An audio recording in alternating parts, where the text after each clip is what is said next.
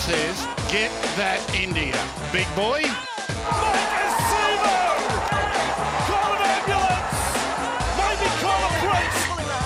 What a shot! What a shot! Campbell Gillard! Hello and welcome back to another edition of the Tip Sheet Podcast. As always, I'm your host, John, also known as Forty20. Joining me for another episode in which we'll look at the NRL and Parramatta news are my good mates Sixties and Clint. Fellas, been a bit of a long layoff with this uh, almost exaggerated, exaggerated and comically long uh, sort of bye week going into a public holiday game, but we're getting there. Back end of the week, and we've got the podcast going. How are you guys doing? Well, mate, I'm going to be stunned if we can get through this podcast in under two hours. If we come in under two hours, I'm going to be I'm- ecstatic. I'm going to start If I- cracking the whip. if, if we if we can come in under under 90 minutes, uh, even more ecstatic. If we come in under an hour, I'll I'll be stunned. But we are actually going to aim to, you know, stick stick to what we need to stick to tonight. Not not too much rambling. So you've got my commitment. Not that I'm ever able to keep the commitment about not talking too much uh, I am I am guilty uh, of that. So, um, and look, apart from that, I'm going to say I'm in a, a mixed mood tonight. To be honest, fellas, we had a great evening last night at the Junior Reps presentation night. We'll talk about that in a little bit more detail in a moment. But of course, we've had a week which hasn't exact, exactly been um, a highlight for the Parramatta Eels, and again, we'll also talk about that. Clint, how you doing? Gents, I'm just itching for um, Monday to come around and let's get into the game. You know, I've, I'm, I'm, I'm jumping at the bit to run out there with the boys, you know, such has been this week. Let's um, let's let's move past that and get get ready to play some first grade rugby league. Yeah, and before we do talk about the uh, week that was and the week that is coming uh, with the NRL news and Parramatta news, quick shout out to the sponsors of the tip sheet Big Swing Golf, Northmead, and Star Partners Real Estate, Auburn, Narelle, and Parramatta. As you guys know, helps make the podcast happen each and every episode. Uh, but now, Sixties, I'm going to hand over the reins to you if I hit this button.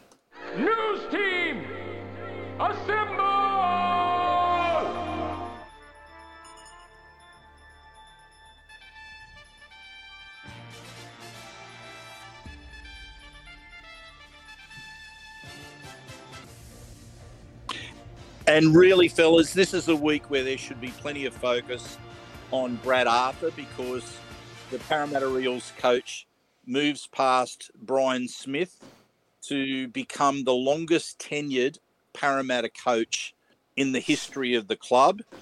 He's moving from 243 games in charge of the Eels to 243 games at the helm. Mate, what an amazing record, eh? It's crazy to think where he came from to way back at the end of 2013 when it was him and Jason Taylor vying for the reins at the club. Then the salary cap scandal that broke across 2016, winning the spoon in 2018 when everything sort of just fell apart after such a wonderful campaign in 2017. And then since then, it's just gone from strength to strength all the way to the grand final berth in season 2022. And uh, now, you know, navigating a very, very tough season where injuries have just been rampant in the forward pack and we're still getting results. Yeah, Clint, what's your what's your take on this? Ten years with uh, BA in charge.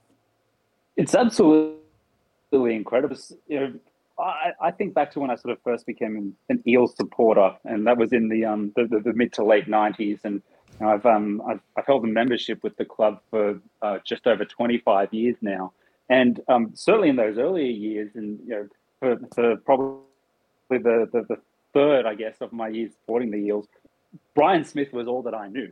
And um, so when you know, we, we saw, I guess the um, the the carousel of coaches that followed after his tenure, it probably did at, at some period or point in time along that journey didn't feel as though there'd ever be anyone that would um, take over Brian's record. But i- i- is there anyone more deserving than Brad Arthur? You know, for, for, for all the all of the um, the highs and, and certainly all of the lows that have been experienced across the course of his tenure. We've we've seen the progressive rise of the side, and you know, and and players throughout the course of his tenure uh, personally pointing him out for, for changing their lives, making them not just better players but better men.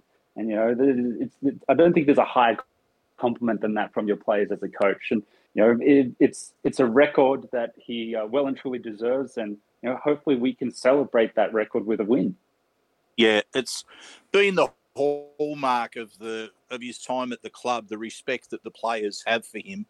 And when you think there's very few coaches in the game who get up around that decade or longer with the one club, even like the great Wayne Bennett. Yes, he had that long stint at the Broncos. He's of course since moved on.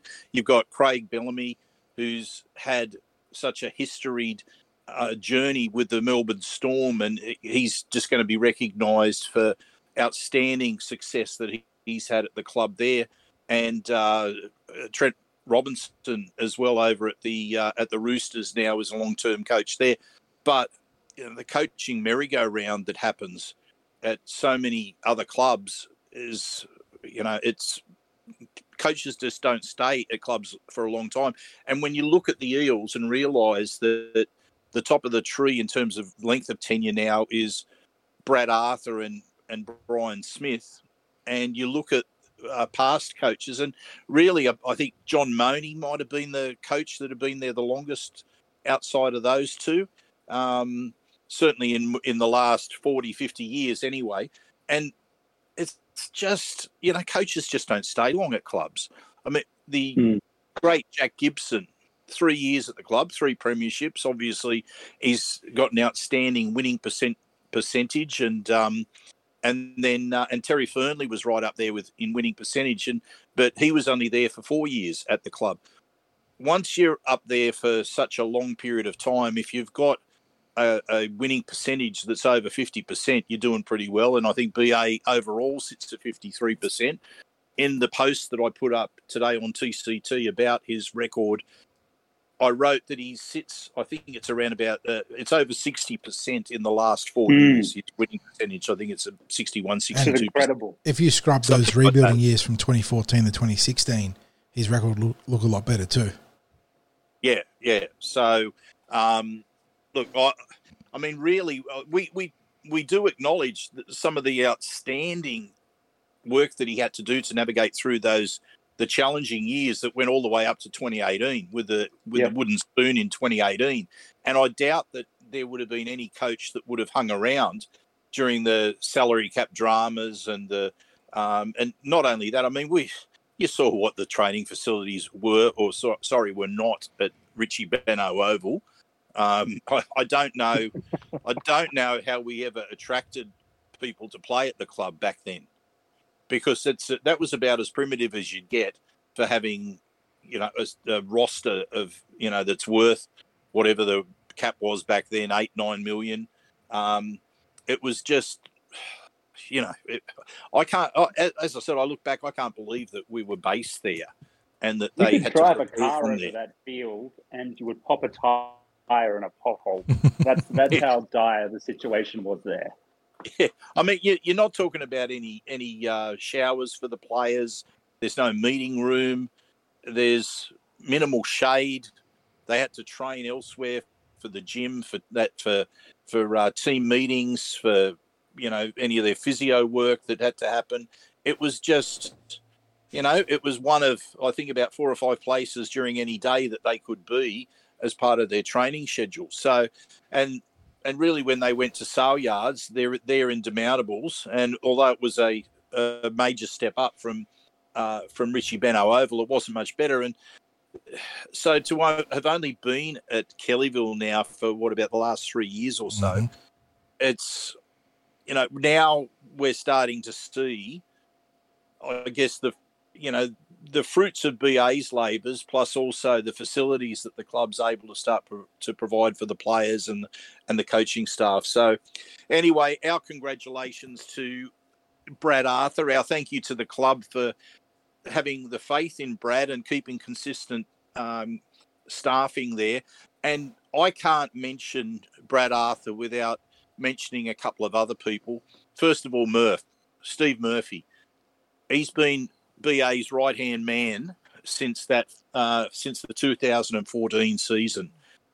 Been alongside him all the all the way. He's, he's he, he obviously Brad and Murph obviously, you know they they see themselves as uh, I guess a double act if you like. They're they're coaching. Um, they're great coaching mates. They bounce off each other, different, completely different personalities. But once you've got a trust in someone, I, I guess just like the, the great Jack Gibson had his ally in uh, Ron Massey mm. and relied a lot on him. Well, Brad's got Murph there. And of course, the other fella is Craig Sultana, who's been there. Uh, uh, he's the football manager. He's been at the club now with Brad since 2016. So he's now in his eighth year with the club. So having that consistency of staff and the and the faith that the club have in those staff, I think has been important in Parramatta's success. Now, I guess people have been waiting for TCT to make a comment, but uh, fellas, um, I think we're going to. I know how I know the takes that we're going to have with this, or the takes that we're not going to have. But Dylan Brown, um, Clint, can I get you to say a few words first of all?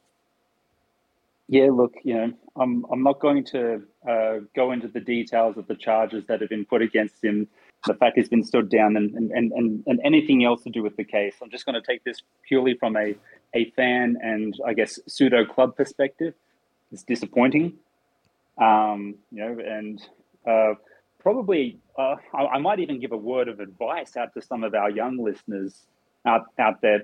Look, the, the, there's going to be some lessons learned from all of this, but um, you know, I, I, hope for, for, for, many people that part of the lessons that they learn from this is there's just not much to be gained in going out to a to a nightclub or a venue like the one that Dylan went to um, last weekend, and I, I, might just leave it at that because this is you know the fact of the matter is this is a, a, an active case before the courts, and we've got to let let a legal process take place. So I'll, I think I'll leave it just there, gents.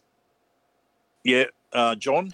Oh, I'll take it just a, a fraction further than Quint because I do respect uh, his policy on, uh, you know, not essentially not saying something silly when it's an active process in court, and both sides need to have their day to to press their cases. But uh, in in law of what he's being charged with, if he's guilty, I trust that the Eels in the NRL will uh, come out with the requisite punishment, rehabilitative punishment, because what he has been levied with as a charge is nowhere near enough to warrant, uh, you know, terminating his contract.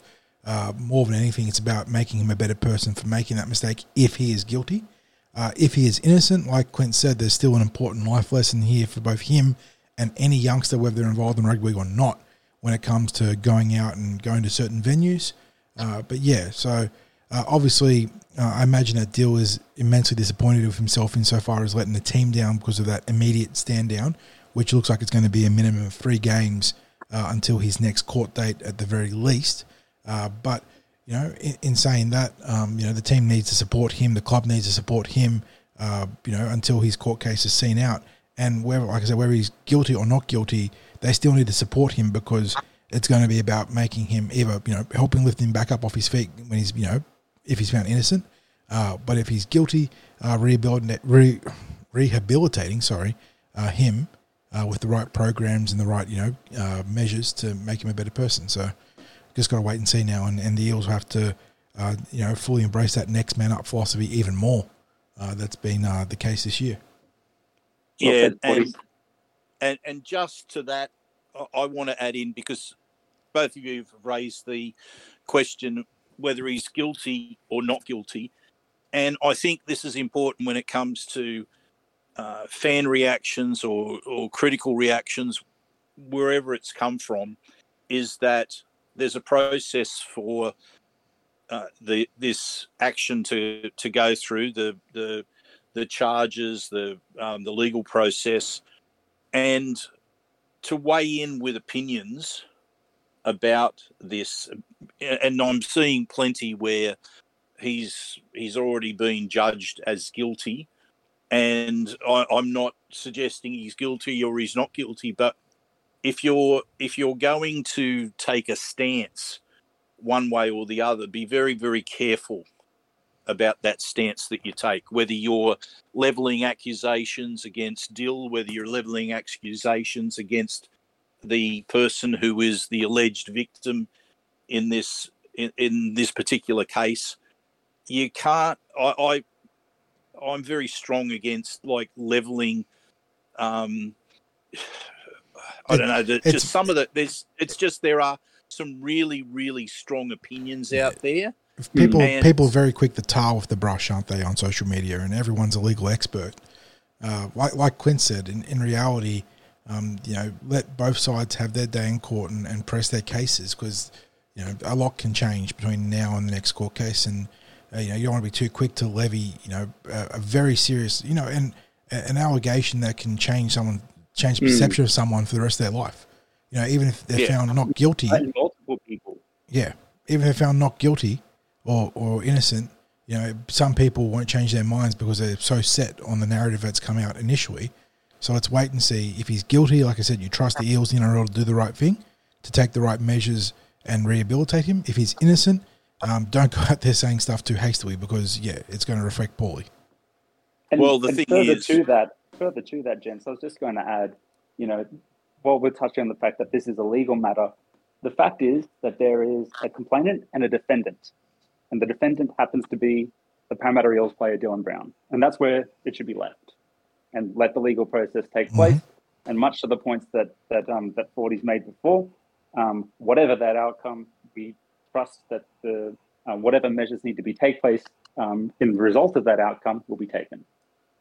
Yep, and I think we'll leave that there, and we'll we'll now look at the football side of things, which is what happens in terms of what looks like a minimum three weeks without Dylan Brown in the side. What do the Eels do? So, um, Clint, first off, mate, what what do you see the Eels do? Because we don't have any inside word on this. I haven't I haven't gone to training this week. I, have got no idea what what um, Plan B they have. So, um, what would you be doing, Clint? Look, in my mind, I, I, look at it as you want to have the least amount of disruptions to um, the defensive pattern of the team, of the defensive line of the team, and then um, you know a, a big part of that uh, defensive line is having Clint Gutherson at fullback directing it. And and certainly when we're playing Canterbury this weekend and the likes of Matt Burton putting up his um, his spiral bombs, there's no one better in the club to, to field those kicks than Clint. And, you know, so there's been some speculation about moving him to six and, and potentially finding someone else to go to one. But to me, you, you, you have to bring in Mustard. You have to bring in uh, Dijon. And um, and he just has to. All he has to do is just play his role, you know, and allow uh, this, this, is where the onus will fall on on Moses Gutherson and Josh Hodgson's shoulders to, to be the leaders in the team and to, to, to direct the side around the field. Yeah. John? Yeah, plenty of configurations you could tinker with. Uh, you know, Gutho into the halves, Russell the fullback, or Bowie Simonsson the fullback, Cartwright into the halves, Brendan Hands into the halves, and then obviously finding replacements for them at both edge and on the uh, interchange uh, bench. But uh, yeah, as, as, you know, as listeners to the podcast and Sixties, we always talk about this. One of our sort of sports cliches is you don't weaken a strength for strength and a weakness. And, you know, the most simple replacement oftentimes is the best. It's a bit of Occam's razor in sports. Just bring in the guy that can play the role, even if he's, you know, not necessarily going to be a stud. Um, but Daejarn's going to have great support players around him. He's going to come into one of the best spines in the NRL with Mitchell Moses in prime condition, Clinton Gutherson playing good football, and Josh Hodgson – rounding into some good form before the bye. So you put him in there, you can streamline his role. You're going to support him on that left edge with Maika Sivo, Bowie Simonsson, and I think it'll be Andrew Andrew Davey on that edge, given that we saw Bryce playing with Mitch last time on the right. Uh, but yeah, and because he's on the left, um, because he is playing in that right to left passing lane, you can actually just use him as the fulcrum for the backline movements and use Clinton Gutherson as your primary playmaker down that side on that sweep Absolutely. or block. So you got options, and you can give him some looks uh, where he can be the main guy and take some attacking chances after you've you know set up some other stuff. So he's gonna, if he is the guy, I trust him to come in and do the job. Uh, the best part is that we're already a, a very kick heavy team via Mitchell Moses, so he really has to worry about making his tackles, making his passes, and running when the opportunity presents itself. He's not going to be pressured with having to organise, having the long kick, and have all those extra responsibilities on the table. And um, I trust that if he is the guy the Eels will, you know, set him up to succeed. Yeah, I I'm probably likely to, agree with you that that is the most logical way to go. And I like Clint's um, thought processes there too about this week's match when it comes to Burton and the kicking game of his that the Bulldogs absolutely rely on when it comes to their attack. It's like take that out of their game. What else are they throwing at teams? I, I know that it's not the only way that they score, but even if it's not the winning play, it seems to be the play that gets them a bit of momentum back in a game when they're looking to stage some sort of uh, fight back or, or to get a bit of momentum. It's that big kick of his with the spiraling bomb. We saw him leveling that sort of kick at Gutho in the first round when we played the Bulldogs. You can imagine what they would do if the Eels were putting someone other than Gutho at fullback. It would just be coming all night um, the fullback's way. It's not that it's not going to come that way this time, but the thing is, when you've got that spiral bomb, it's not easy to control. So he does tend to send it towards the center of the field more than he he does out to the wings. Not to say that it wouldn't head out to the wings, but we saw it mainly heading to the fullback in Gutho in the early rounds. So I'm I'm on board that that's probably the most logical. I think outside of that, he, BA might be tempted to play Brendan Hands in the yeah. halves and have Daejarn Asi on the bench. And when it comes to giving Hodgson a rest, because uh, and and again in that way you're only getting that one difference. Um, a second change is basically that when it's time to rest Hodgson, that I would have Asi then in the halves and hands at, uh, going to the, the dummy half position. That's not ideal, but I'm not ruling that out as a way that BA might go. So I guess we'll see what happens there. Um, of course, the other bad news this week is the injury to Wiremu Greig. and we obviously heard uh, got word on this a little bit early on, but we waited for the Eels to come out with their um, official statement about the injury because that's obviously the best way that um, for it to go because that that way you get all the proper confirmation about uh, what's actually happened to him, the the the particulars on the injury, and um, any any possible surgery or treatment. And the Eels have now come out. And uh, John, do you want to just take us through the name of the injury and what we know about the process and the recovery period with that type of injury. Yeah, I believe uh, it's been identified as a Lisfranc fracture, which is one of the bones in the foot.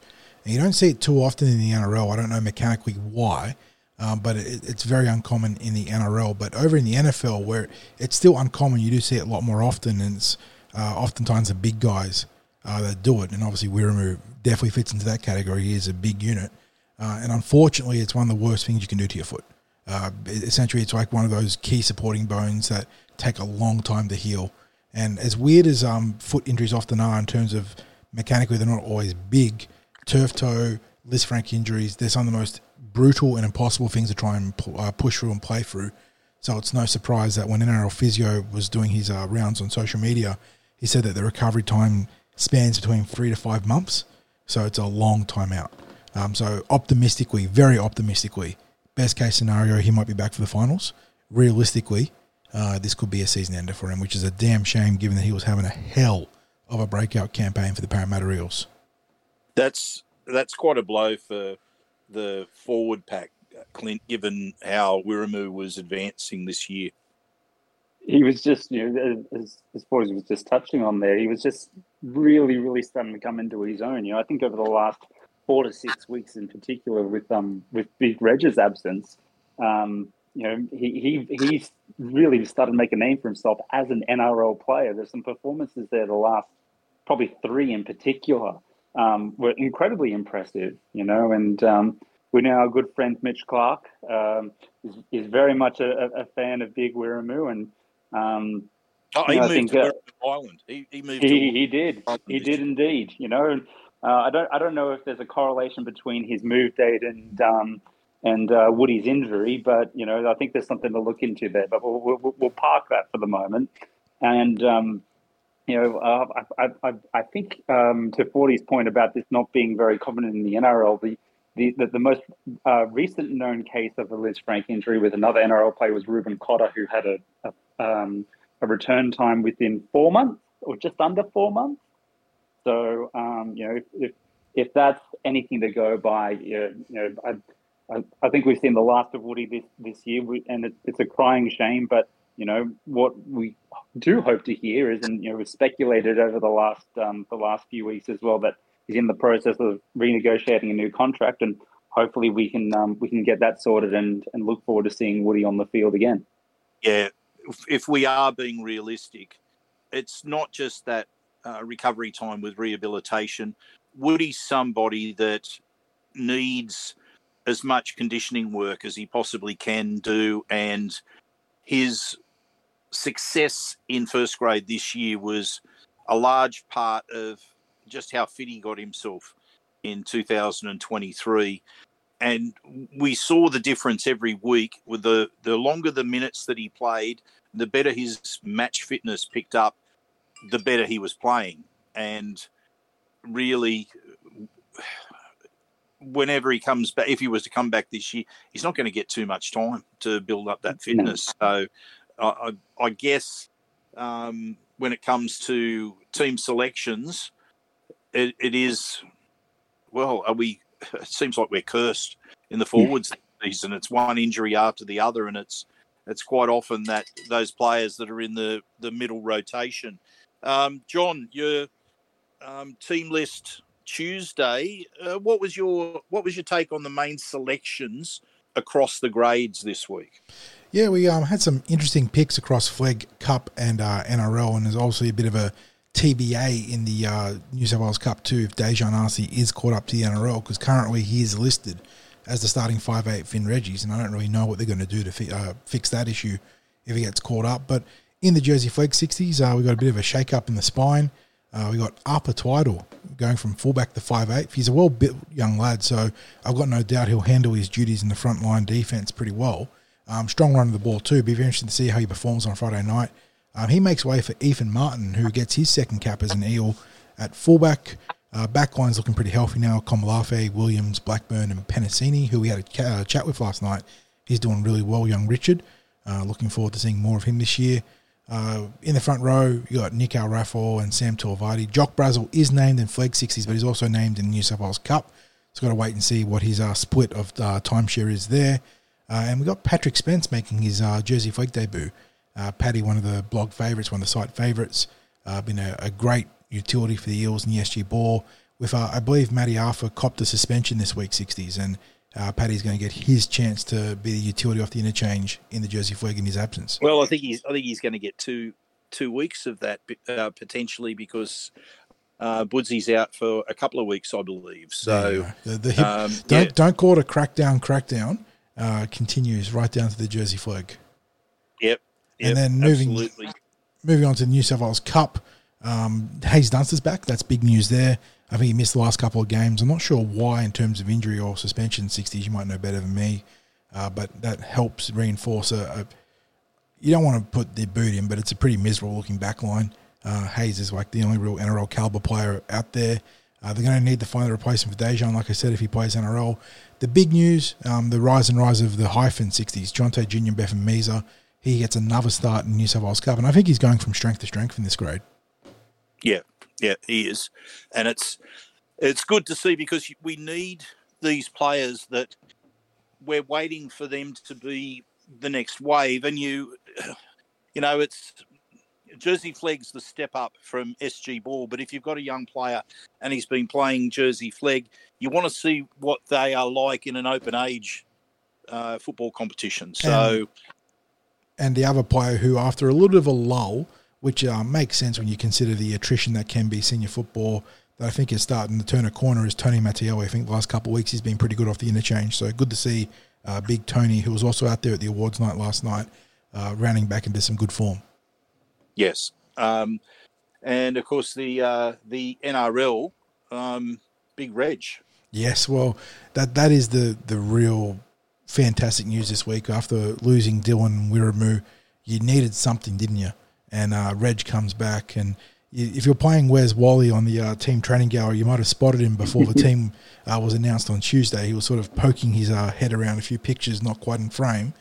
Uh, but yes, he's reunited with Junior Paulo on the front row this week. Absolutely massive, the Parramatta Eels, as they look to make it three on the trot against the Bulldogs. Andrew Davey returns from a concussion, uh, well, from concussion and after passing the protocols from a mandatory 11 day stand down, going back against, uh, gosh, who did we play two weeks ago? Uh, would have been Cowboys. Cow- no, no, no, Cowboys wasn't. Oh, he, he uh, missed that South. game. It was South. That's right. He got concussed early in that game. So he's uh, going to be what we, we believe working on the left edge, uh, which is big, and then on the interchange, uh, well, you got Ogden, Makatoa, Hands, and Doorey. Uh, Ogden and Makatoa have been really good touch boys. They've been very, very probably a low key, uh, underrated aspect of the Eels' sort of recent surge in the last couple of weeks. And uh, Matt Doorey, I think, can be a real impact player for the Eels off the interchange. Yeah. Um, Clint, how important is that return of Reg to the first grade team?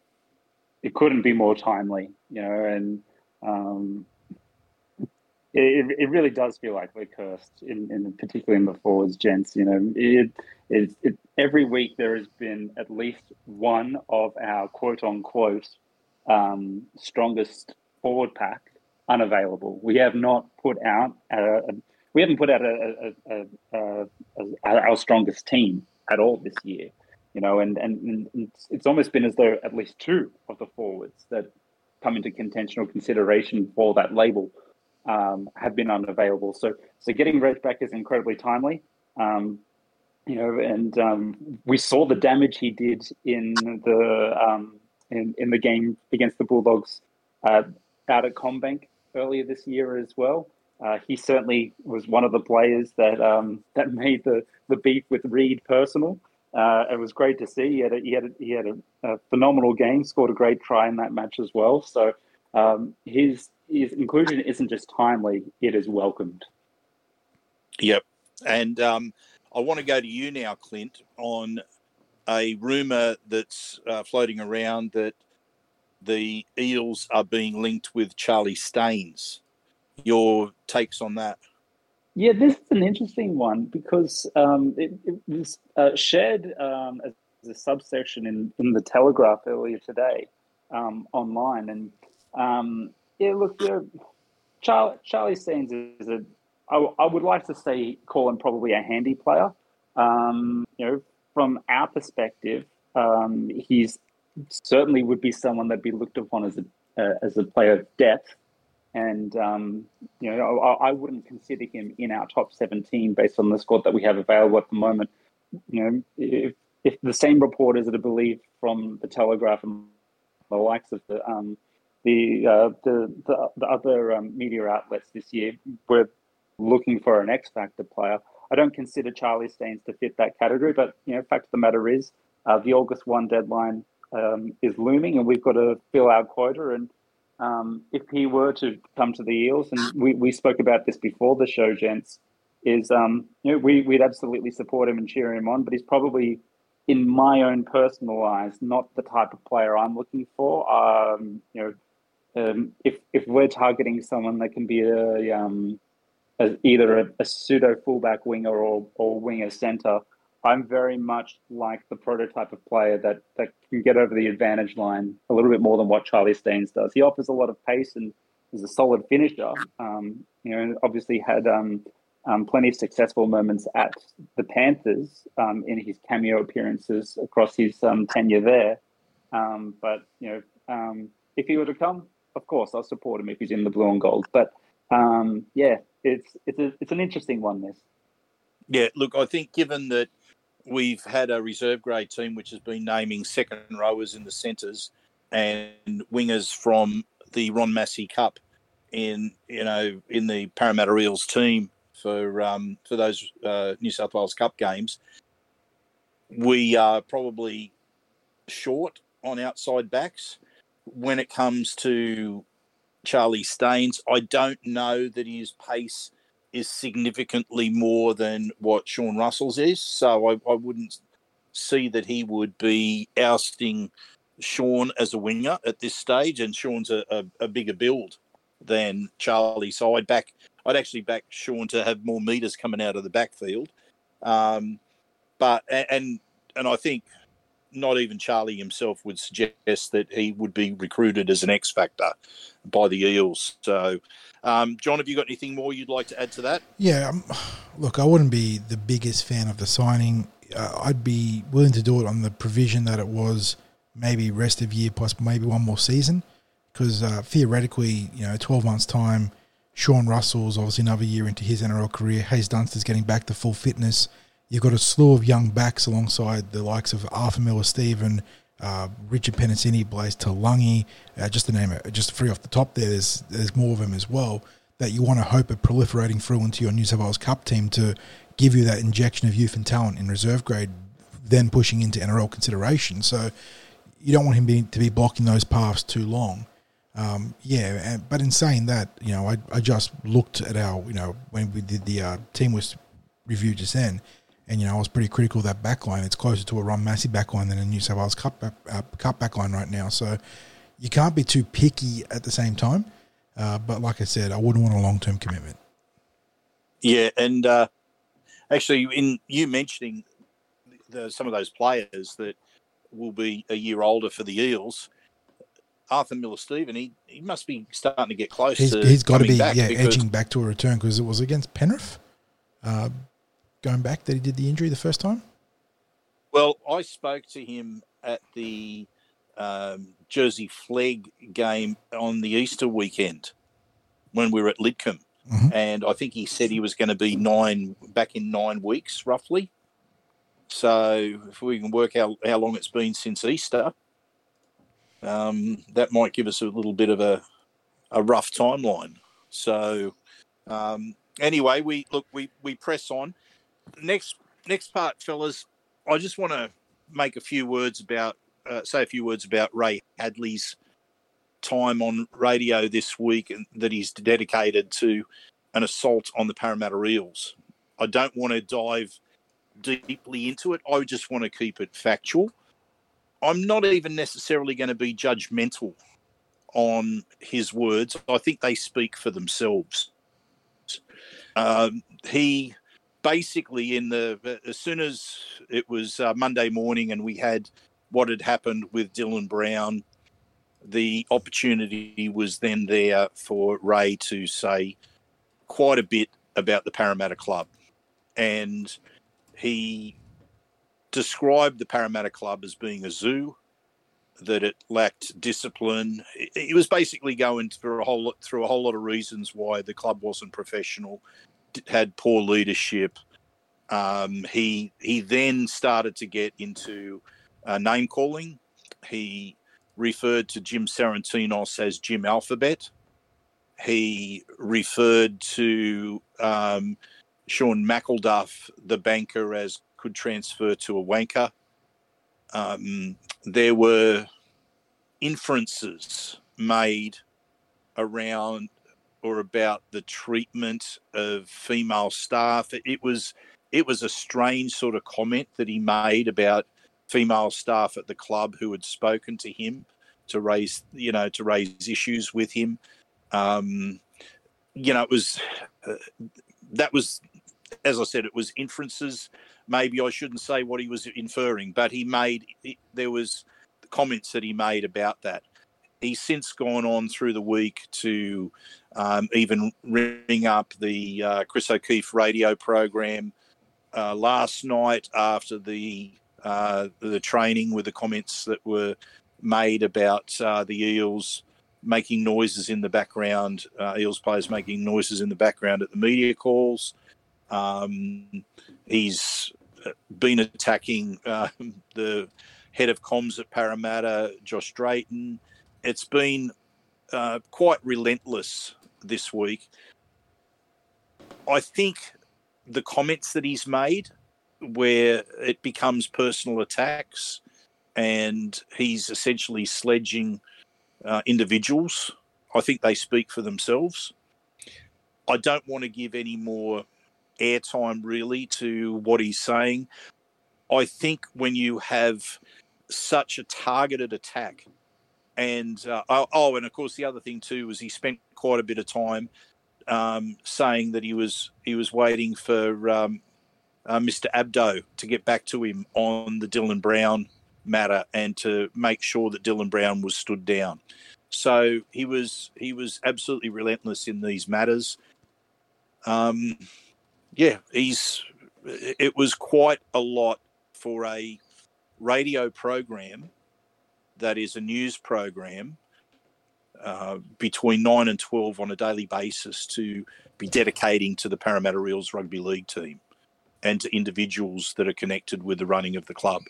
And uh, I think I'll just leave it there. Mm-hmm. Um, are you happy if I move on now, fellas? It's, yes, sir. Um, Yep. I, I- as I said, I really don't want to. I really don't want to say anything more because I think I think the words that he said, I think they speak for themselves. That's with, my uh, my dog saying the same thing. He's, uh, well, now, moving moving on to something that's a, a bit happier to talk about, and that's the Junior Rep Award nights there uh, uh, that were there at the uh, stadium last night. So we were privileged to be invited to those awards, and uh, it's always a good night. It's terrific to have a review of the season that we get via. You know, we get the coaches' takes. We see all the players get honoured for their seasons you you see the joy that they all have in spending time together. They enjoy the successes that their teammates have. There's a lot of support for them when they're being called out for their awards.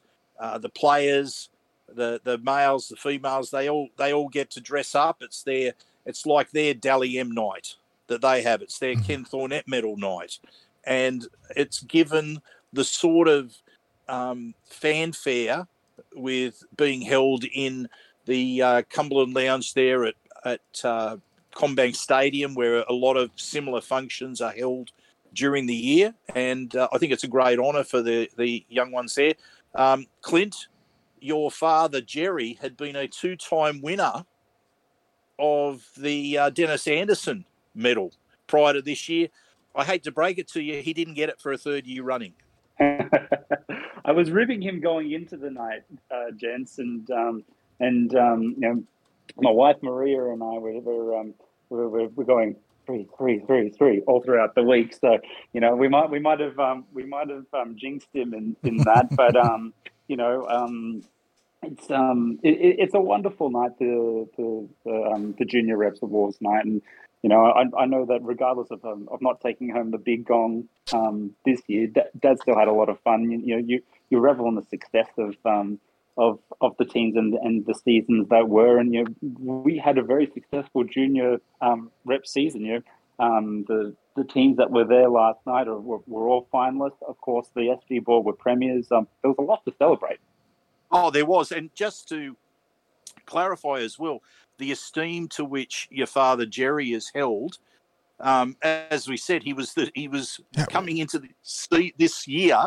He was the holder of the Dennis Anderson Medal for basically the club person of the year in uh, throughout the uh, the the junior system, and that to win that two years in a row is is quite spectacular because I correct me if I'm wrong. I think he was the inaugural winner. Was he not? Was he the first winner of that medal? I believe so. Yes. So you know, Yeah. I, I, I, I did I did suggest to him in jest throughout the week, and you know, I I I, I um I knew Big D very very very well. So you know, I hope he doesn't mind me saying, it. um um God rest his soul. Um, but um, you know, if, if he was to take it home a third time, they were going to have to rename it the Dennis Anderson Jerry G medal. Yeah. and it, Yes. it, it was a common theme among the coaches' speeches was that both Jerry and Joey Grima were consistently thanked for their efforts out, like outside their actual responsibilities at the club, the extra yards they put in for the different squads to help them get ready for each week. So it's uh, yeah, no- that's what uh, I wanted to make. That's that's where I was heading to. Um, actually, sorry, John. Sorry glad to steal the said fun of our sixties. That's that's what I was saying. The esteem to which he's held is that uh, for for people that uh, aren't aware is that um, uh, Jerry uh, is was this year the uh, manager of the Harold Matthews Cup team. Um, last year he was the SG Ball manager, and then the Jersey Flegg manager. Straight after that, it was SG Ball first, wasn't it, Clint? It wasn't was was it Harold Matthews or SG Ball last year? No, he was. I he think was Harold Matz. He was Harold Matz with Flegg last year. I think it was the year Ah, prior that okay. he was with the ball side, and and um, you know he's. I mean, he, he's, he's rotated throughout all of the grades there. Yeah, so, yeah, that's um, it's hard to keep it's hard to keep up with which team he's managing, but he did he did double duty last year by um, by sliding from the the junior rep program to halfway through the season, taking over as the Jersey Flegg team manager as well. So look, it, it was no surprise that he uh, he did take out the gong two years in a row because it, it was quite it, it was quite a, a job that he did last year, but. Um, it was look it was a, a fantastic night and what i'd like to do right now is just quickly go through the recipients of uh, the awards from the different uh, the different grades so john you were there last night with me i'd like to throw to you if you wouldn't mind to run through the recipients in the different grades Yeah, the night kicked off with the Harold Matthews. Coach Chris Howard gave a fantastic speech about their campaign and the standards that they set for themselves. 11 of the 25 squad members were playing in their junior year of eligibility, which means they're going to be back next year, which is a testament to how talented that squad was. But we start with the Coaches Award 60s, uh, which was taken out by Lachlan Koinakis, who had a very good season as the uh, sort of rotational dummy half and lock forward. Players player was Captain Josiah Funarayuta. Best back, Lorenzo Tawatina. Best forward, Tyson Sangalang. And uh, doubling up on the awards, and deservedly so, best and fairest going to the big man himself, Josiah Funarayuta, who was outstanding on that right edge. Yes, uh, it was hard to argue with any of those award winners. I'd like to think that uh, you and I, as we were um, trying to predict the award winners, I think we, I think we came pretty close in our our, our pre-announcement tips. Um, now the Gale. Yeah, moving on to Tarsha Gale, uh, Coach Ryan Walker getting his team to back to back finals now. Obviously, the program going from strength to strength, and we're expecting big things for them with the uh, Lisa Fiaola 60s that you covered, their, their squad coming into the mix next year. Uh, but for this season, uh, the Coaches Award went to Caitlin Pearden. Players player, no surprise, outstanding outside back Lindsay Tui. Best back, Debbie Dewey at fullback and also at times halfback. She had a great season. Best forward, co-captain Ashley Pottinger alongside Debbie there. And then the best and fairest, again, no surprises, Lindsay Tui. She doubles up just the same way that Josiah did. And uh, also the other announcement there, 60s, was uh, when they were all done for Tarsha Gale, they uh, had two players stand up, uh, Talara Bamblett and Lindsay Tui, who were both announced as uh, members of the NRLW development squad for season 2023. Yeah, that's fantastic. They had a couple of the girls who were uh, announced as development squad members last year that uh, went from Tarsha Gale into the NRLW squad and had that experience of training alongside the senior women in the team. And um, yeah, it was a it was a fitting reward for strong seasons for those girls, strong couple of seasons, really, um, especially for Talara. Uh, she was a key member of the team last year that uh, enjoyed such success. So, uh, and of course, it was followed on by the premiership winning team. Yeah, this was a probably the highlight of the night. Obviously, in coming in, there was a, a lot of noise given. Adam Hawes had a great intro speech about the success enjoyed by the SG Ball squad and uh, a record-setting was it 14 SG Ball Premiership 60s. So tremendous uh, job done there by the lads and Steve O'Day, the coach, who was a wonderful individual, gave a really impassioned speech about the camaraderie and the brotherhood of that squad and the reaching the goals they set in that season. Uh, but onto the actual award recipients themselves. Coaches Award went to Buds, young Matty. He was outstanding. Uh, players player, well, he's probably the probably the biggest um in terms of uh, headlines now. I think will be Ethan Sanders. I think he's actually in the papers tonight, boys, with uh, Penrith and Canberra chasing him. Uh, but best back, uh, one of our breakout players coming from outside the district, Alpa Tweeder, was outstanding at fullback. No surprises there. Saxon Pryke taking out the best forward award, and then again a double up of awards there. Ethan Sanders, best and fairest, and uh, yeah, really, really good night for the boys. Had a fantastic campaign, and yeah, no surprises on those award winners, boys. But w- when we were doing this one sixty, I got to say, there was, it felt like they were easily tool free. You could have picked at any of those spots there. That would have been deserved pickups uh, of the, each of those individual gongs. Yeah, we um, we saw, certainly said well there were a, number of players who were in contention, strong contention for for different awards. So And the uh, Um, the final, I suppose, uh, representative honours on the night. And I didn't get the extended bench because it was a bigger than a rugby union bench, but the Eels have internal metrics uh, that they keep across the three grades for essentially uh, involvement in uh, performance in a given week, and they do a combined uh, team of the year at the end of it across the Tarsha Gale, Harold Matthews, and Jersey uh, Jersey Flegg, SG Ball. Sorry, uh, and team of the year, at least the starting team of the year, looked like this: at fullback, Arpa Tweedle, young Dom Farrugia on one wing, Muhammad Alamadine on the other, Lindsay Tui and Lockie Vella in the centres. Uh, poor Lockie Vella, we saw him 60s. He's got a brace on the knee, and I think he's going to be out for a little bit, which is a real shame. He was one of those junior eligible members of the Harold Matthews squad. Uh, Ethan And we should also mention uh, that's Michael Vella's son. Yes, yes, uh, great Mick Vella, who we had a chance to say hello to last night. Wonderful, wonderful man. Uh, but in the halves, you had Ethan Sanders and Lorenzo Lorenzo Talatana. Sorry, Lorenzo. Uh, front row, Sam Tuavati, Matt Arthur and Saxon Pryke, Dom Destratus, Josiah Funariuta in the edges, and Charlie Geimer, who was the talismanic captain of the SG Ball team, locking the forward pack. So an outstanding uh, team on paper there, and you can see the SG Ball dominating there for good reason. Yeah, the extended bench in that team of the year was uh, Lance Fulima. Micaiah Darcy, Mhm. um, Tyson Sangalang, Talara Bamblett, Devonte Vivella, uh, Debbie Dway, uh, Lockie Kanikis, and Ashley Pottinger. So, congratulations to all of those people for being acknowledged for their contributions during the season. And uh, it's got to be said before we get on to the Dennis Anderson Medal recipient of the year that uh, they also gave out honours for City Country and other representative selections. And I got to say, the uh, two team trainers, I think it was uh, Tarsha Gale and uh, SG Ball, got the biggest cheers of the night when they got announced. So you love seeing that sort of camaraderie and uh, brother and sisterhood in those teams.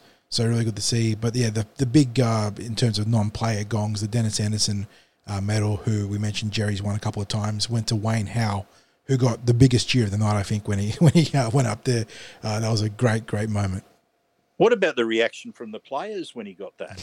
yeah, yeah, and um, I, I think it really comes back to, and you're probably going to touch in the '60s, but the night closed off with a, a brilliant speech by Joey Grima, who we'd spoken to on the tip sheet just before the day before we actually recorded on the Tuesday, um, and he gave a, a, beautiful speech about what makes Parramatta so special for him and for everyone there, and he mentioned it was the good people involved, and you see that reaction.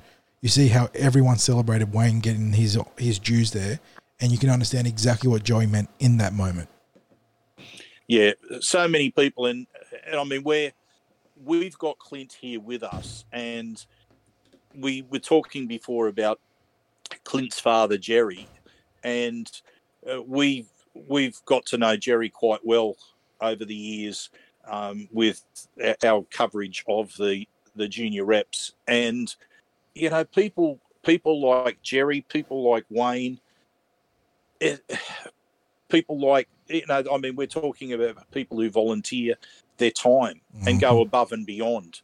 And they're parramatta people. They're parramatta people to the core who it's all about what they can do for others and like football clubs all over the place are- built on people like that it's you wouldn't have junior clubs you wouldn't have pathways football if you didn't have volunteers and and people who were unselfish, people who are just genuine community people. And you can, when you see the reaction from players like that, like we saw when Jerry won it in the previous two years, like we saw when Wayne won it this year, is, you know, they know, they know how much goes into the work that's involved in the roles that they have within the club. So, um, Clint, I- I'm sure um, you let your father know how much he's appreciated all the time, but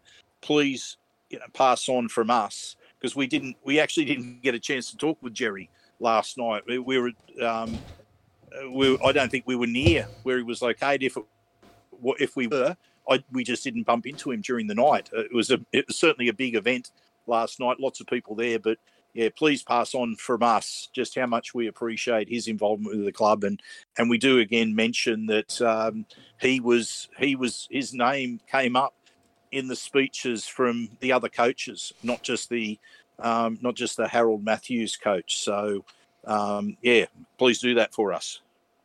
No, um, th- thanks for that sixties and and um, and and forty. Look, it, it's um, yeah, sport is uh, as you as you said is is found on you know uh, its roots are, are in volunteer um, volunteers and volunteerism and and and you know um, you know I'm I'm someone who's spent the majority of my career to date working in sport as well.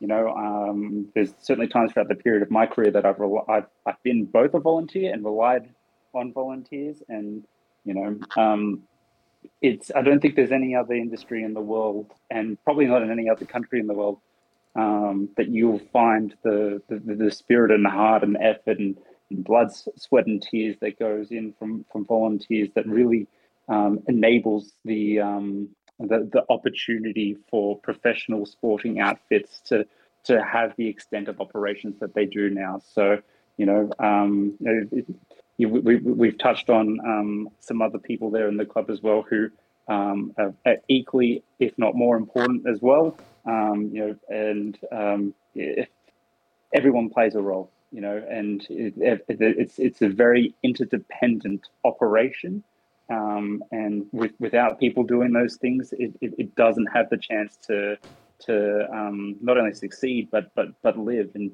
you know, um, the players that we're talking about here today as junior rep players, and, and, and as, as we've done over the years, they're tomorrow's first graders and tomorrow's tomorrow's household names. So you know, it's um, it's it's it's exciting, but these things don't happen without these types of people. So thank you for your sentiments. I'll I'll, I'll, I'll pass them pass that on.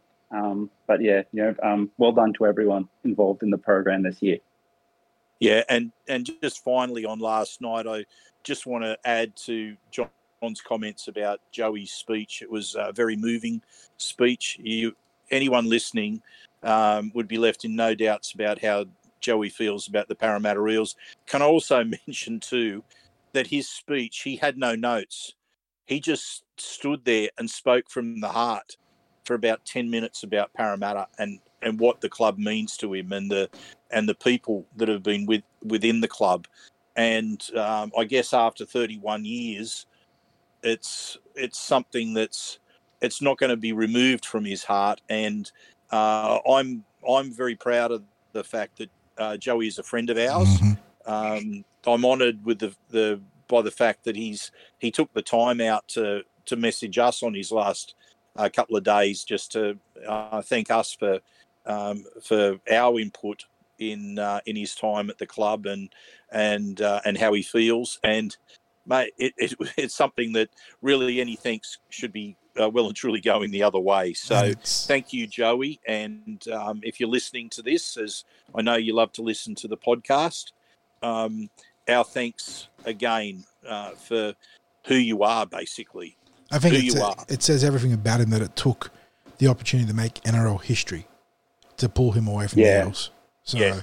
you know, to do something yeah, incredible up in PNG, and you know that that is who Joey is. So, yeah, he, he's certainly not going to stop being a friend of TCT and of everyone here. He is an incredible man, and we really look forward to helping document his story actually as he uh, does his good work up there.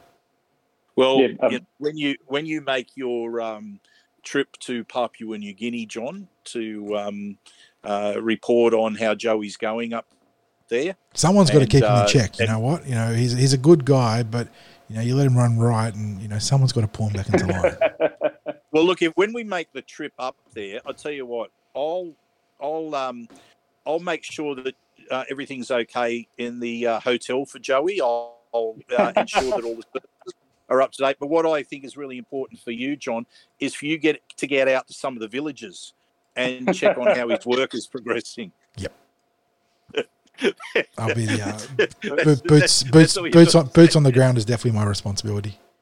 That's it. That's it. Um, I, I, just, um, I just wanted to, um, to, to tack onto the love fest here, and, and, and rightly so um, for Joey. You know, I've I've I've, um, I've met and been involved with Joey across many different times and facets and many different capacities throughout my life. Through as a kid, um, um, uh, um, when I was playing football, as um, as an administrator, working in rugby league, and you know, as um, as my dad's uh, son, and and and you know, dad obviously being part of the junior reps program, working very closely with Joey over the last few years, and you know, I, I, I, honestly don't have I, I don't have high enough praise to give that man and and and and, and what he um, has done for the programs there and, and, and for our club. You know, he, he's very much um, at the the nucleus and the epicenter of um, of the junior success and the, the, the, the, first graders of of tomorrow for many many years now. And you know, um, you, he a, a, anyone that spends some time around Joey, you know.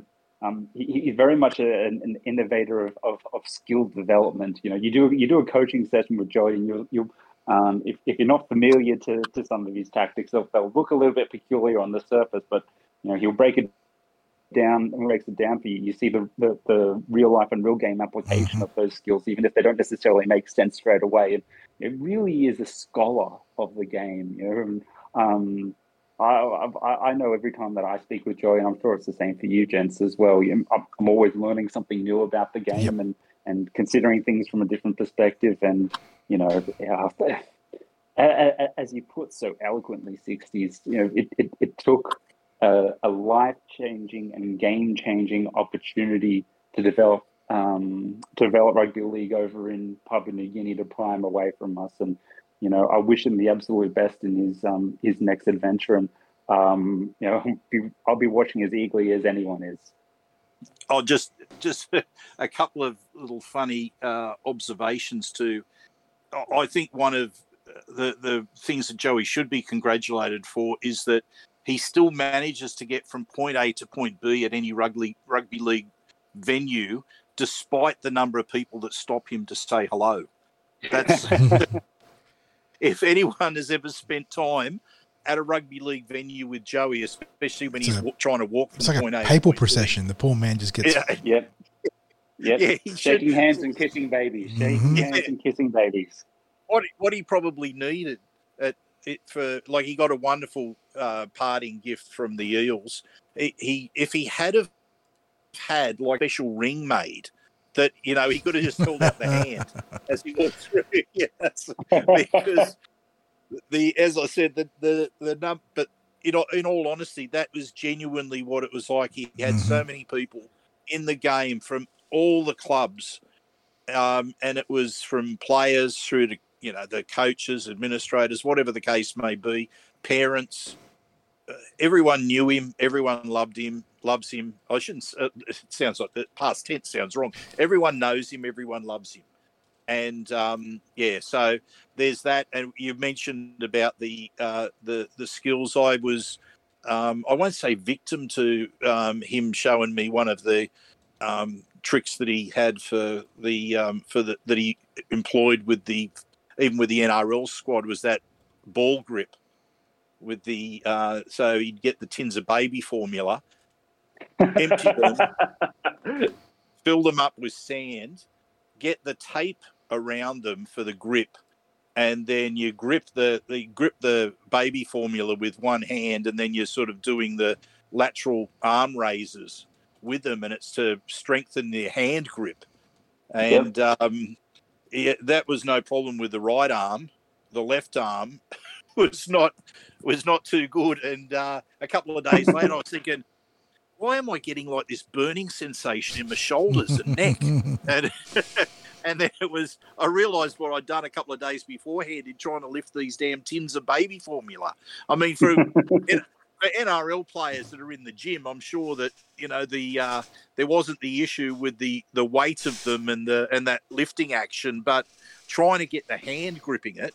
Um, and and just holding it basically by the fingertips, you can see then why it helps that strength with grip in a football. Like if you can hold on to these heavy tins, the way you dodge a wrench, you can dodge a ball with one hand. So yeah. Anyway, we we now press on because we have um, we have been spending some time uh, rambling about uh, Parramatta news, but we do have to get to NRL news. So, firstly, we've got injuries to Origin players and speculation about who's coming in. Of course, the main one, as far as New South Wales con- is concerned, is is um, Nathan Cleary. Um, fellas, the uh, potential implications for Parramatta with maybe Mitch Moses in contention for a spot. I, uh, what's your thoughts, I, John? I was I had my whole thing prepared for this about you know talking about the pros and cons and obviously the huge issue now that if Moses is out and you've got RC and then a huge gap next to him, what do we do? Uh, but there is a developing story right now that completely changes the complexion of this conversation. I think uh, Api Koroisau has a suspected, suspected broken jaw. Uh, Tino Fa Awi uh, got him with a forearm, and suddenly uh, Freddie loves his combinations. And if he's got to go to Damien mm. Cook, you think immediately Adam Reynolds, Cody Walker.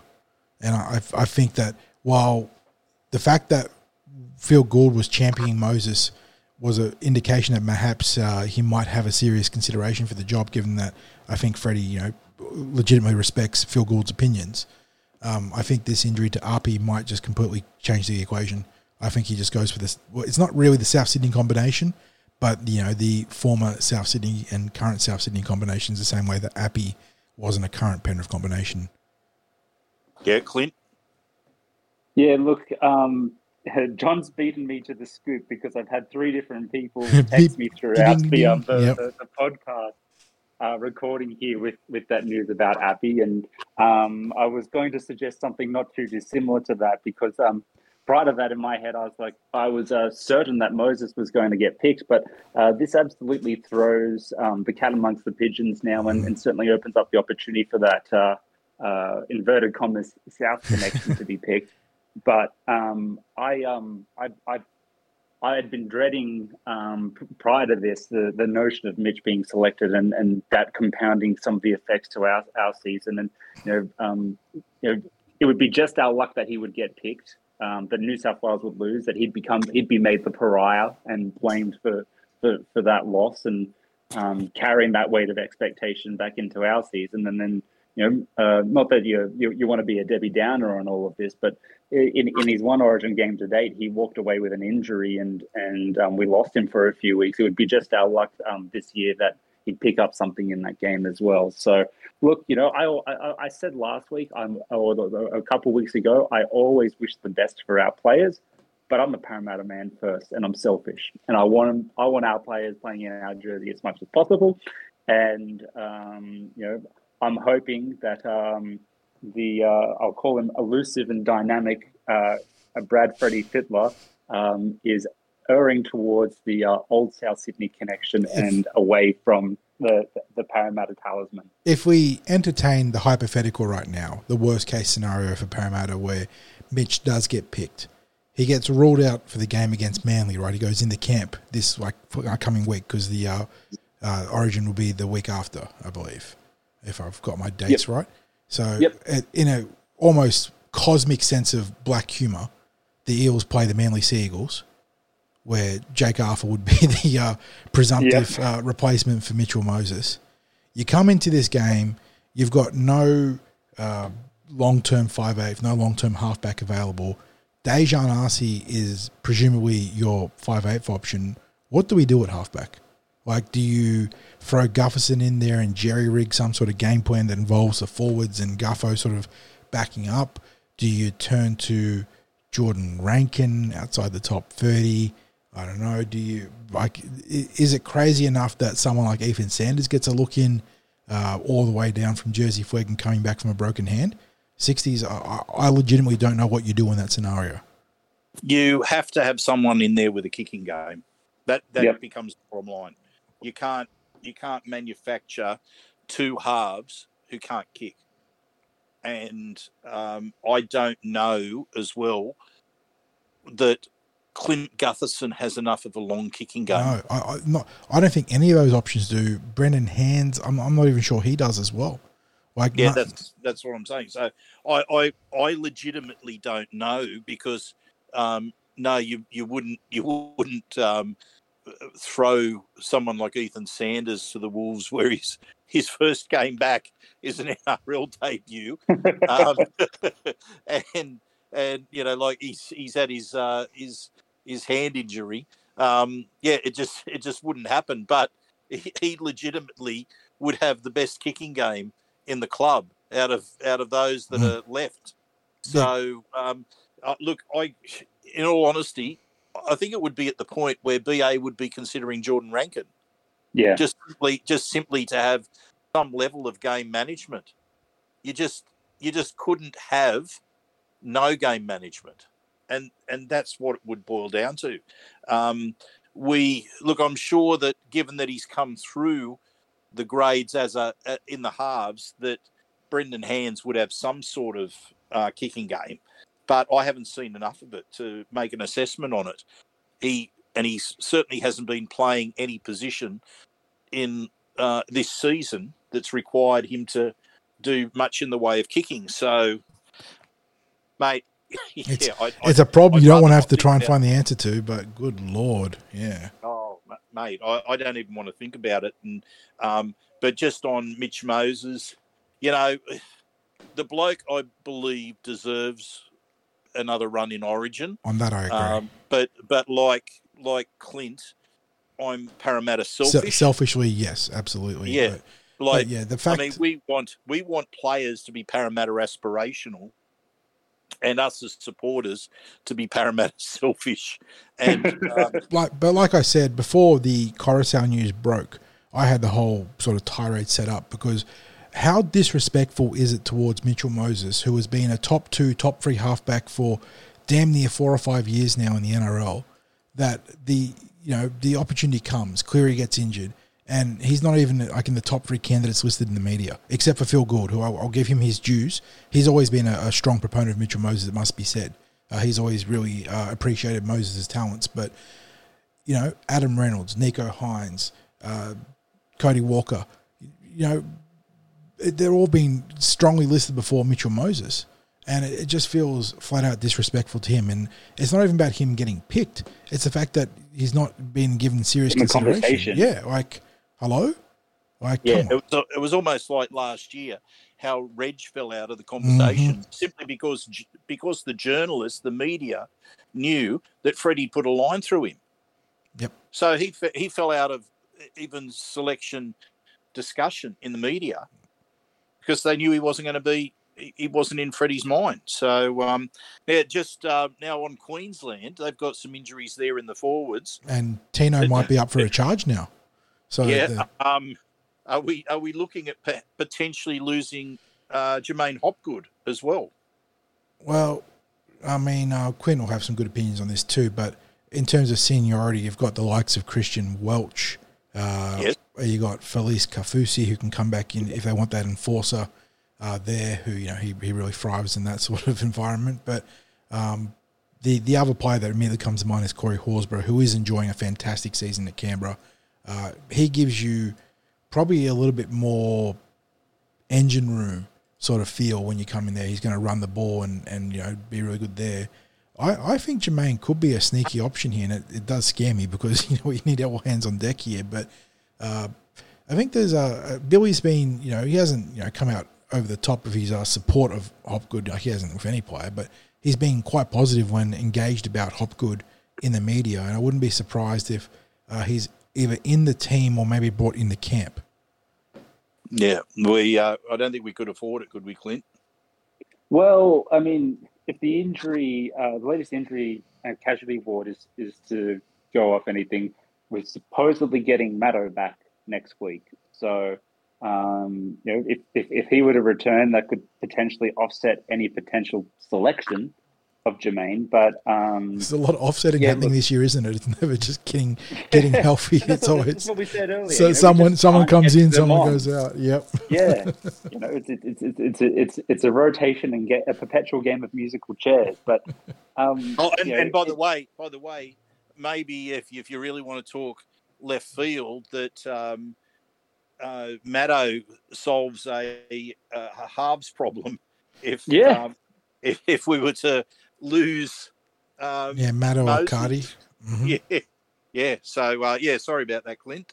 No, no, that's fine. You know, they're, they're good points. You know, um, there's there's certainly creative um, uh, capabilities in both Matto and Cardi, so you know they're, they're, definitely, I guess, in consideration in that hypothetical. But um, yeah, look, you know, the, um, Corey Horsburgh is certainly the flavour of the month at the moment, and plenty of that's his own doing. But he's he's getting a lot of media support from the um, from the usual suspects, and you know, um, I'll just leave a, a, a dangling carrot um, for people to infer as to why that might be the case.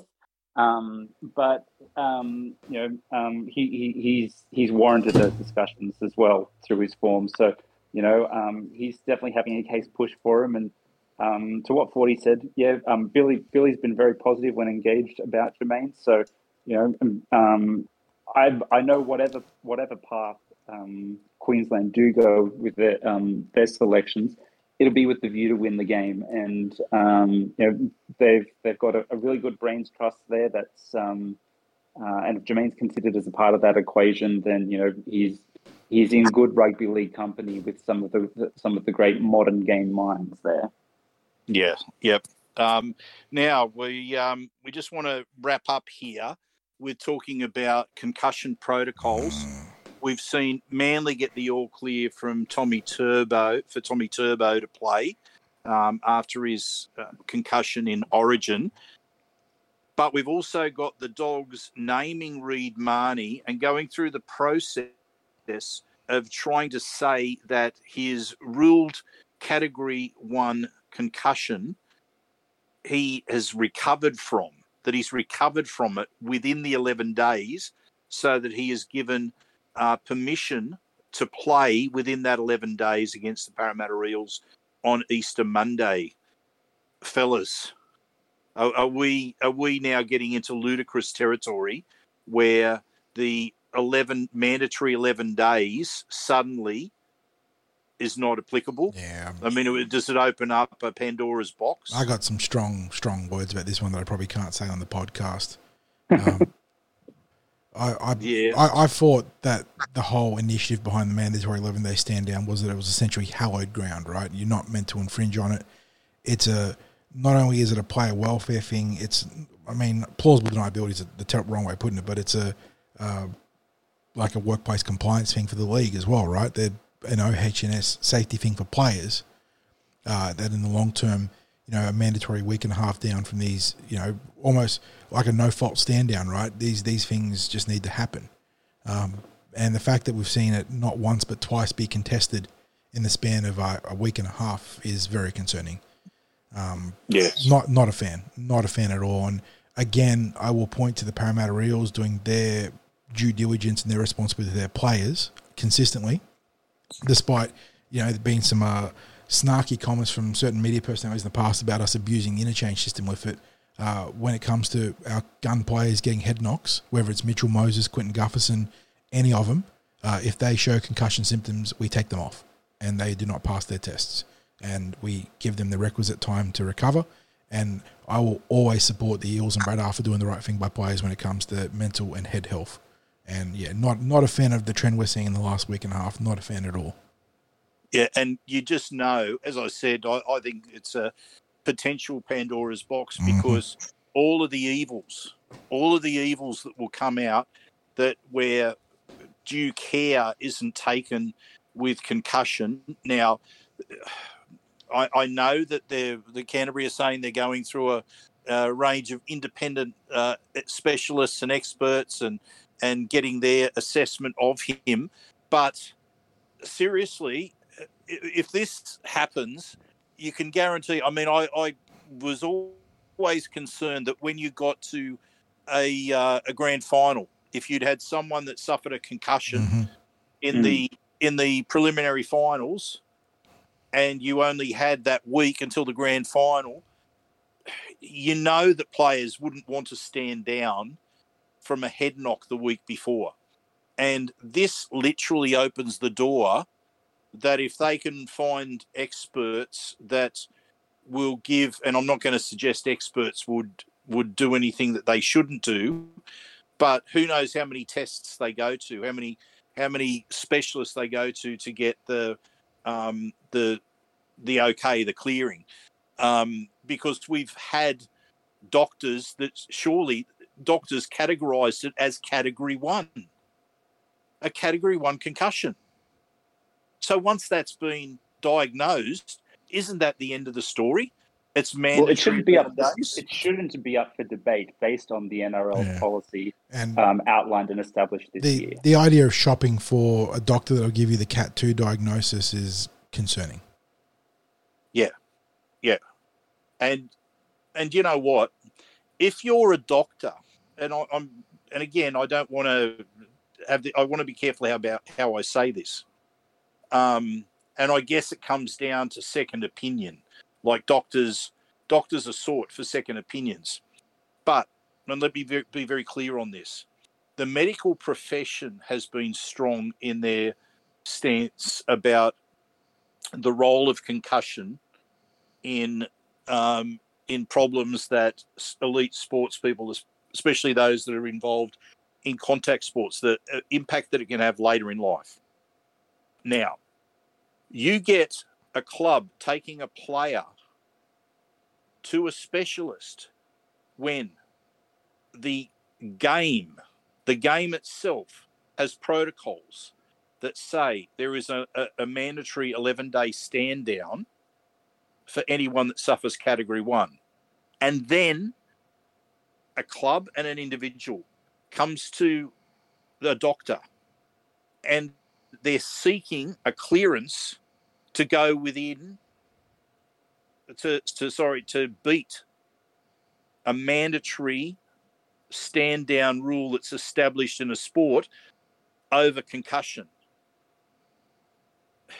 Does that am i wrong in thinking i don't understand th- that there would be medical people that would be prepared to do that like it it seems to fly in the face. Like if they know what the intent is of the of the sports person coming to them like they're coming to them to beat a medically defined stand down why would they why would they provide them with the um, with the tools to do that? And if something was to happen in the future let's say let's say in this instance reed mahoney gets injured in the game another concussion would he have the capacity in the future? Like if he if he ended up having problems if he pointed out and said look i should have been stood down. This doctor gave me the clearance to play the next week and i got a concussion the next week and i'm i'm not able to play now. Would he have legal recourse with that with that doctor a, who gave him clearance? it's a it's a well, very very yeah this is a minefield for a whole ton of reasons and yeah, the answer mm. to the question you posed earlier is probably not one we should comment on. Um, yep, agreed. Uh, the reality is, is that, like we, we always say, it's a results driven business. And, you know, coaches and, and football executives and everyone, they all feel the pressure. And when you haven't got your best roster available, particularly when it's, you know, star players, um, yeah, you, you tend to push lines, I feel like. Well, well, let me let me repose that question strike that I've asked that question. Should clubs be putting doctors in that position? No, absolutely not. Yeah. Uh, if the no. if the NRL is going to appoint an independent authority, medical authority, to grade this stuff at the game, then that should be treated as such. Uh, the okay. So I, I now want to take it one step further. If we agree that clubs shouldn't be putting doctors in that position, as the governing body, should the NRL be allowing clubs to put doctors in that position? Again, no. But uh, I feel like they're going to let it happen until something bad happens.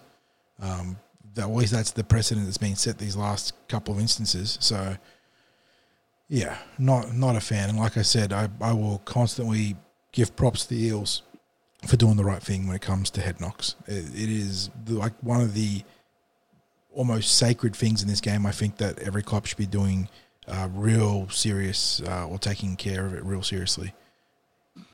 Yeah, yeah. I, I, I really have concerns over the precedents that are being set here and the fact that um, doctors are being put into this position because I feel like doctors wouldn't seek, certainly wouldn't go out of their way to prove that um, someone doesn't have concussion or didn't have concussion or has no side effects, continuing uh, impacts from concussion um, for the purposes of, of getting them to break a protocol or to, or sorry, not break a protocol, but to be exempt from a protocol. Uh, as an individual case. And I, I, just don't think they should be, I don't think the medical profession should be put into that position. I don't think they should be the basis for um, for having uh, exemptions or special cases. And that once we've done that, it's just you may as well throw that um, mandatory time out the window Mm. and just It- say, It's all up for grabs at that point. Yeah, it's like- all up for grabs. like, why have a mandatory 11 day stand down? Right? Why not just have, okay, if you can prove that you have no impact from the concussion, then you can play. That may as well be the rule. Now, I'm not saying that's that should be the rule, but that that's literally what it would be in this instance, isn't it? Like if someone is able to play inside the 11 days because they've got the okay from the from doctors, then it should be that's the rule for everyone. If you get a clearance from uh, from doctors, from independent doctors, you can play. And you know what? If Reed Mahoney's allowed to play, then coming into grand finals, if anyone is if anyone goes and does the same thing and then isn't allowed to play, um, you would think there would be legal recourse. Yeah, well, the, the, Mm. that's not the legal recourse I'll be worrying about. It'd be the legal recourse five years down the road when there's more Yep. more concussion data coming out and the NRL allowing these players to play. Uh, yeah, so Yeah. yes. and and that's why this is a minefield, you know, Mhm. because um, there's, there's there's so many unintended consequences of decisions that are and aren't made around this particular matter, and you know, um, this is where I'd like to see a little bit of strength from the NRL to reinforce their policy and stand their ground, and say, you know, we acknowledge that you've done that in the best interests of of our product. Um, our specialist doctor identifies this, um, we will be upholding our stance in the policy in this occasion. Well, fellas, I, I, I reckon I reckon we've covered about as much as we possibly can in one jam-packed podcast. Uh, have, is there anything we've missed? probably, but we'll have to wear that one on the chin. it's we- it's how'd certainly we- been a week. Did we did we achieve the goals? We're inside the two hours, We're inside an hour and a half as it stands, one twenty seven twenty so far. mate. Except I think we've done exceptionally well.